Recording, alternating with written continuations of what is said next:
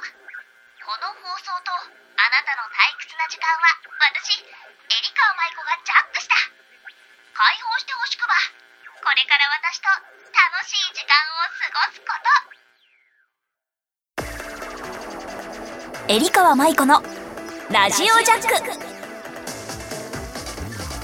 皆さんこんにちは。エリカ舞子です。この番組は皆さんと退屈な時間をジャックしてあかんだ。いきなり噛んじゃった。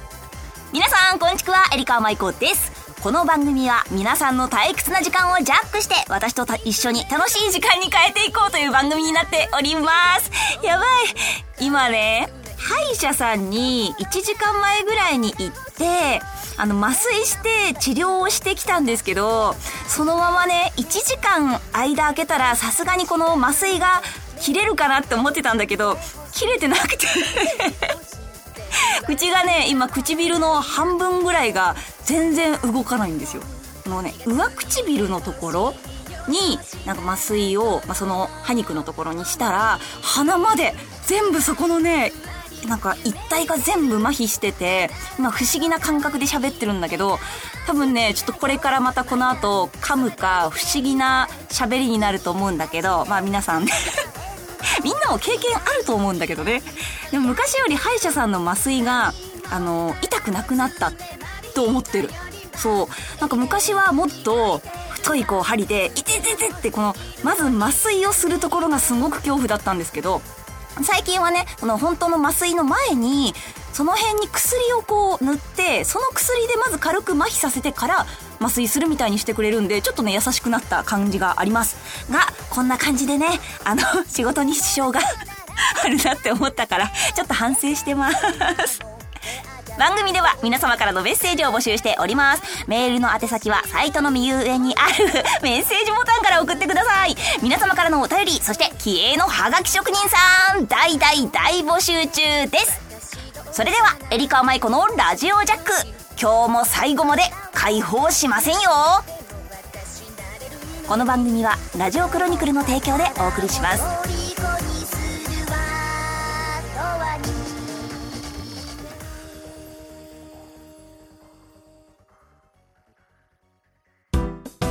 メールジャック。このコーナーは皆様からいただいたお便りを紹介していくコーナーです。うー、危ういぜ、口が。では早速読んでいきましょう。まずはラジオネーム、ハピちゃん。部長、こんちくわ、こんちくわ。えー、ちくわ部のメガネくんです。この称号はスラムダンクの小暮と同じく、メガネの3年生部員ということで部長によりいたいただきました。そのスラムダンクが映画化されるということで見に行こうと思っております。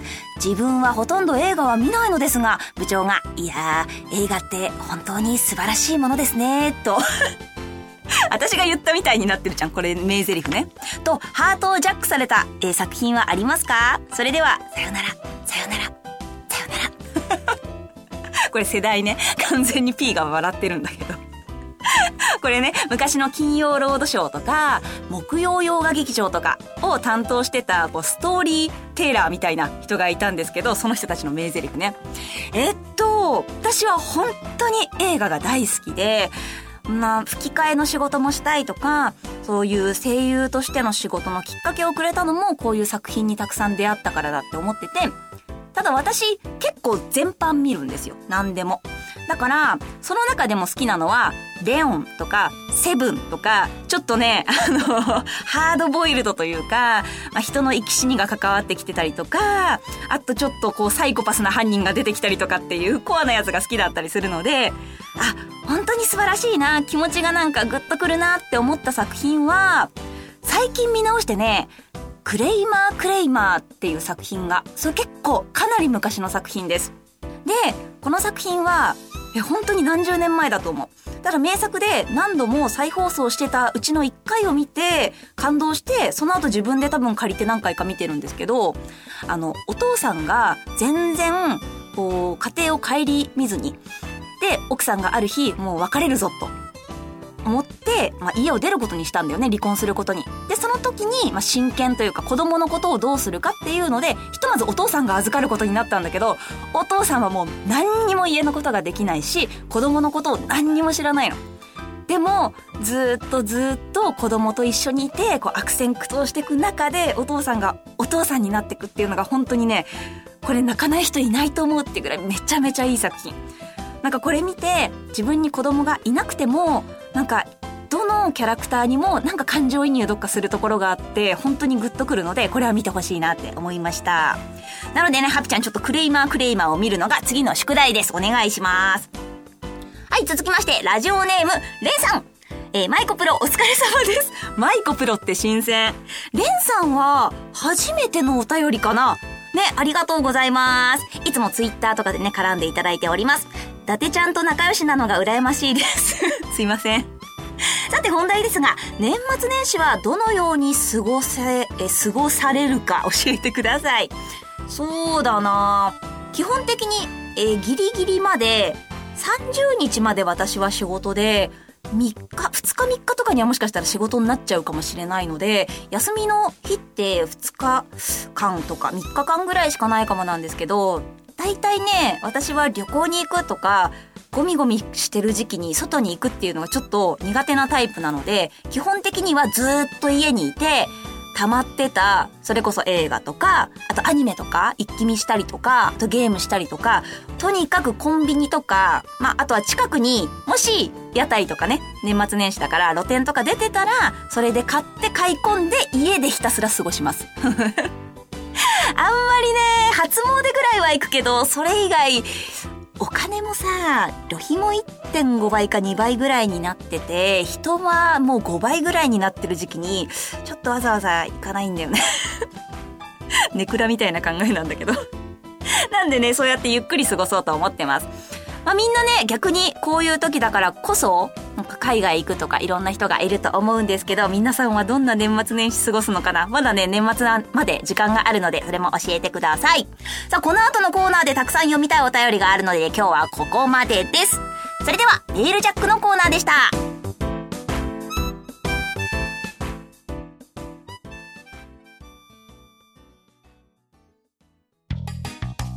ハートジャック。このコーナーは皆さんのハートをほっと温かくした何かを私に教えてもらうコーナーですが、今回はなんと、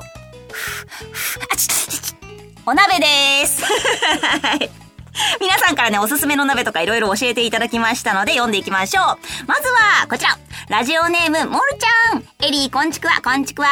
お鍋といえば、ぜひ食べてほしいのが、仙台のセリ鍋。セリ鍋初めて聞いた。テレビのグルメ番組でも取り上げられているほど有名で、根っこごと食べられてシャキシャキしてとても美味しいです。何が？やばい。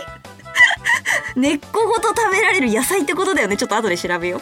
鍋では取り出しで食べるのが主流で、こちらにお越しの際は牛タンだけではなく、ぜひ食べてほしい一品です。ありがとうございます。さあ、まるちゃんはね、仙台勢なので、えー、セリ鍋？なんかワードは確かに聞いたことあるかも。でも全然想像がつかない。ちょっとこの後調べてみるね。せっかくそっちにいたと、行った時には食べさせていただこうと思います。さあ続きましては、ラジオネーム、ゆうげんさん初ちくわさせていただきます。新しい言葉を生み出したね。ゆうげんさんありがとうございます。そう、えーと、ツイッターで絡んだりとか、あと、直接この間お会いすることができて、こう、麻雀を通してね、繋がったゆうげんさんなんですけれども、僕は鍋全般好きですが、夏、冬関係なく食べるのはすき焼きです。なるほど。ご飯やお酒に合うので、すき焼きはよく食べます。というのも、美味しんぼというグルメ漫画に影響された部分があって、最近は生卵につけるのではなく、大根おろしで食べるすき焼きがさっぱりしていて、意外と美味しいです。ぜひお試しください。ということで、ありがとうございます。美味しんぼね。私、美味しんぼ見ながらご飯食べる癖があって。あの、自分がコロッケ食べるんだったらコロッケの回とか自分が何か、まあ、普通にね、美味しいお米もらったとかだったら、そのお米の回とかを本当に、美味しんぼ、ほぼほぼ多分、全話見て、何十ループもしてます。ぐらいめちゃめちゃ好きなんです。ただ本当に名言も多いし、なんかその時の時代の、なんて言うんだろう。なんかこう、時代背景みたいなの載せながら来るから、急にすごい重いことがぶっ込まれたりするんだけど、でもね、いろんな情報が入ってくる美味しんぼ。いいよね。影響されちゃうよね。わかる。孤独のグルメにも影響されて、私すごいこの孤独のグルメで出たお店にわざわざ行く。あの、インドアな私がわざわざ出るのは食のことぐらいだから、だからそのために食べに行ったりします。へえ、そうなんだね。ありがとう。大根おろしですき焼きね。ちょっと試してみようと思います。さあ続きましては、ラジオネーム、田中太郎さん。太郎ちゃん太郎ちゃん生きてる？全然合わないじゃん。お便りありがとう。豆乳鍋が一番好きです。今はいろいろな種類の鍋つゆ、あ、鍋つゆが売っていていい時代になりましたね。といただきました。ありがとうございます。で、これ、倉田ちゃんからも、豆乳鍋が最近のローテーションですってお便りが来てました。気が合いますね。エリカーもです。私は正直、ここ5年ぐらいすべて豆乳鍋で食べてます。なんかさ、もうそのまま1パック、そのままつゆを鍋にガーって入れるだけっていうやつがあって、それのごま豆乳鍋の素みたいなやつにすごくハマってて、あの、料理私、できないんだけど、みんなご存知の通り。なんだけど、鍋だけはお肉と野菜切って、ただ入れて、あのつゆ入れるだけで劇的に美味しくなるから、簡単にできて、私でもまるで料理上手って思える気分になるので、そう鍋が好きなんです。いいよね、豆乳鍋。これからの時期たくさん食べたいと思います。さあ、続きましては、ラジオネーム、ポテト44さん。お、これ初お便りですね。ありがとうございます。僕の家では、鍋は、水と日本酒を入れた常夜鍋というのをよく食べていて、まだ小さかった弟が酔いながら鍋を食べていたのがいい思い出ですといただきましてありがとうございます。え、それ、大丈夫なの？常夜鍋ね。なんかね、これに関してはちょっと調べたんだけど、知識がなさすぎて。毎晩食べても飽きないから、もう常夜鍋っていう名前らしくて、常に夜の鍋って書くのね。で、本当に野菜とお肉をガーッと入れて、こういう日本酒とかで、こうシンプルな多分味付けにして、ポン酢とかで食べるみたいなんだけど、確かにね、これ、お酒飲んだ後でもお腹空いてる時でもいつでも美味しそうだなと思って見ちゃいました。これもね、作り方は比較的簡単かなって思ったから、ちょっと作ってみようかなって思います。常夜鍋、ありがとうございます。さあ、もうね、たくさん新しく、えー、お便り初めてって方が多いので読んでいきましょう。ラジオネーム、ベッチーさん。エリカーさん、初めてお便りします。ありがとうございます。お鍋が美味しい季節になりました。しゃぶしゃぶ、すき焼き、寄せ鍋、いろんな鍋がありますけど、一番簡単でいっぱい食べられる鍋は、豚肉と白菜のミルフィーユ鍋と思っています。ちょこちょこ我が家で出てくるのですが、ポン酢でむしゃむしゃ食べてたら気づいたら白菜を半分食べちゃうことも、そういうことってありませんかね？食べ過ぎですか？といただきましてありがとうございます。わかりますよ。これもエリカワの手料理の一つです。もうやばいじゃん、もう私。カレー、シチュー、鍋、この3つがエリカワの大体作れる料理になるんですけれども、ミルフィーユ鍋も白菜と肉をただただ交互に入れて、なんか出汁ちょっと入れるだけでできるっていうのでめちゃめちゃ助かっているんだけど、見た目もすっごいさ、なんか、なんだろう、でな、蓋開けた時に、あのミルフィーユ感で、目的にもなんかインスタ映えじゃないけど、あ、すごい美味しそうって思って食べると案外さっぱりしてるからね、むしゃむしゃ食べちゃうんだよね。これね、でも皆さんもやったことない人はぜひ作ってほしい。めちゃめちゃ簡単だし、シンプルで美味しいです。ベッチーさんありがとう。はい。そろそろかな？やばい。すごい読んでる。はい、続きましては、ラジオネーム、宮田正也、プロ。やばい。日本プロ麻雀連盟の宮田さんからまさかのお便りいただきましてありがとうございます。え、宮田さん聞いてんのこれ？ありがとうございます。お鍋エピソードといえば、僕が15、6歳の頃です。中学を卒業し、一人暮らしを始めて3回目の給料日のこと。手渡しでいただいた給料袋を帰宅途中に落としてしまったのです。紛失届も出しましたが出てくるはずもなく、わずかなお金で次の給料日まで極貧生活を送っていました。残り4日間というところでとうとう食材もなくなり残金8円。途方に暮れていた時に思い出した友人の言葉。お鍋ってさ、ポン酢で食べれば中身は何でも大丈夫だよな。もちろん冷蔵庫の中に具材になりそうなものはありません。その時、ふと目に入ってきたのは、ティッシュでした。ポン酢さえあれば、しゃぶしゃぶにしたら食えるんじゃないか。1枚だとワンタン。2枚重ねてきしめん。3枚重ねるとお肉のような食感。ごちそうさま。4日間を2箱のティッシュ鍋で生き延びたいい思い出です。待って。宮田さん。これ多分みんなドン引きだよ。なんかあの、芸人さんがね、先輩のおごりで焼肉を食べさせてもらった日に飛び跳ねた服についた焼肉の汁を匂いを、その匂いを嗅ぎながらご飯を食べて一週間過ごしたっていう謎のエピソード聞いたことあるけど、宮田さんティッシュはやばいって。体に悪影響すぎるでしょ かなり厳しい生活をね。私もあの、舞台とかすごいやってる時はどうしてもあのお金がなくなっちゃうんでもやしの32円のもやしが買えなくて28円のところまで3時間歩いて買いに行くとかあと何したかな。全然食材がなくて小麦粉しか家になかったからなんか塩と小麦粉を練ってうどんが作れるって聞いたことがあって深夜2時にうどんを作ってなんか出汁で食べたみたいな記憶はあってあの 自分も結構ギリギリな生活してると思ってたんですけど、あの、宮田さんのエピソード聞いたら、私なんて可愛いもんだなって思いました。本当に、お疲れ様です。なんてももうぶち込んでくるんですかありがとうございます。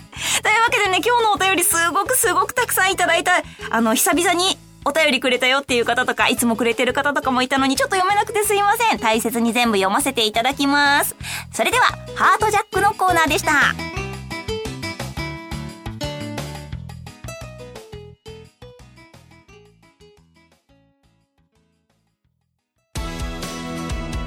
エリカーマイコのラジオジャック。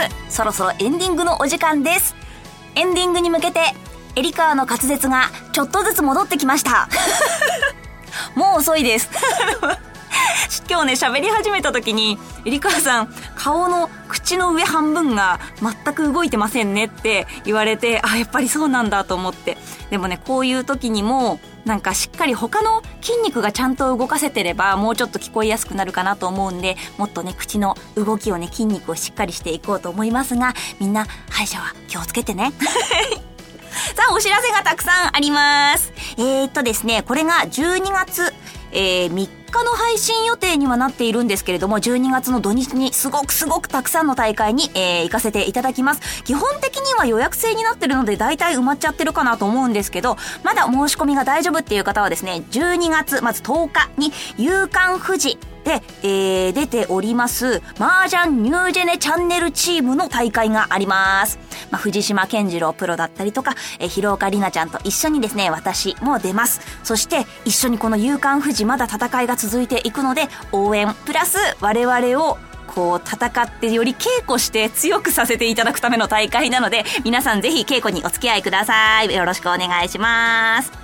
その後12月の24日、25日はですね、麻雀ラキラビさん、そして新潟の大会とちょっと遠征させていただいて、えー、楽しくクリスマスを過ごそうかなと思ってますので、こちらもお申し込みがまだ大丈夫かなっていう時にはぜひぜひよろしくお願いします。そして、このラジオクロニクルサンデー、エリカーにとっては3回目の公開収録をさせていただくことが決定しました。ウェーイありがとうございます。日にちは2月11日の土曜日。そして今回の相手は、ドゥルルルルル、ドゥルン。伊達ありさプロですイエーイというわけで、数少ないエリカーの友達をどんどん召喚していきまして、このままではラジオクロニクル、まもなく私の友達が使い切られてしまうのではと。ちょっと思っているんですけれども、今回は伊達ちゃんを呼んでね、またワイワイ、えー、していきたいと思います。いつもは、まあ、話すことももちろんあってそれを聞いていただくことも多少あると思うんですけどあんまりね実況してるあと実況解説で組んでるとかあと対局してるっていう私と伊達ちゃんの姿を見ても正直そこまでたくさんこう我々が2人してワーキャーがワーキャー言ってるのを、あの、聞いていただくことって少ないと思うんですよね。なので、普段はどんな感じで話してるのかな？どんなテンションなのかな？え、内容は？え、こんなこと聞きたいなとか、そんなことも大大大募集ですので、何よりはぜひ皆さんこの日を開けていただいて、一緒に楽しめればと思います。募集の方が、えー、12月の4日まで、もうすぐです 大変です。なので皆さんぜひぜひ募集の方よろしくお願いします。そして、私、えー、エリカーマイコは、麻雀ファイトクラブ SP アプリ版ですね、とアーケード版の麻雀ファイトクラブエクストリームにも参戦しております。皆さん、日本全国いつでもどこでも私と、そしてプロ雀士たちとマッチングできちゃうかもしれません。ぜひぜひ参戦の方よろしくお願いします。かな？こんなもんかな？あとは随時ね、ツイッターだったりとかいろんなところで、えー、告知しておりますのでチェックして会いに来てください。はあ、それでは、エリカマイコのラジオジャック。今日はこの辺で。はあ、そろそろみんなを解放しますか。というわけで、ここまでのお相手は、うーん、うーん、よく歯磨きしますな、エリカマイコがお送りしました。また次回、絶対に会いに来ること、おつちくわ。この番組は、ラジオクロニクルの提供でお送りしました。はい OK ですお疲れ様でしたはーい。最後変えちゃった。ちょっと。やっぱだんだん口もやっぱ動いてきてる やばい元に戻ってきたんでしょやばい。い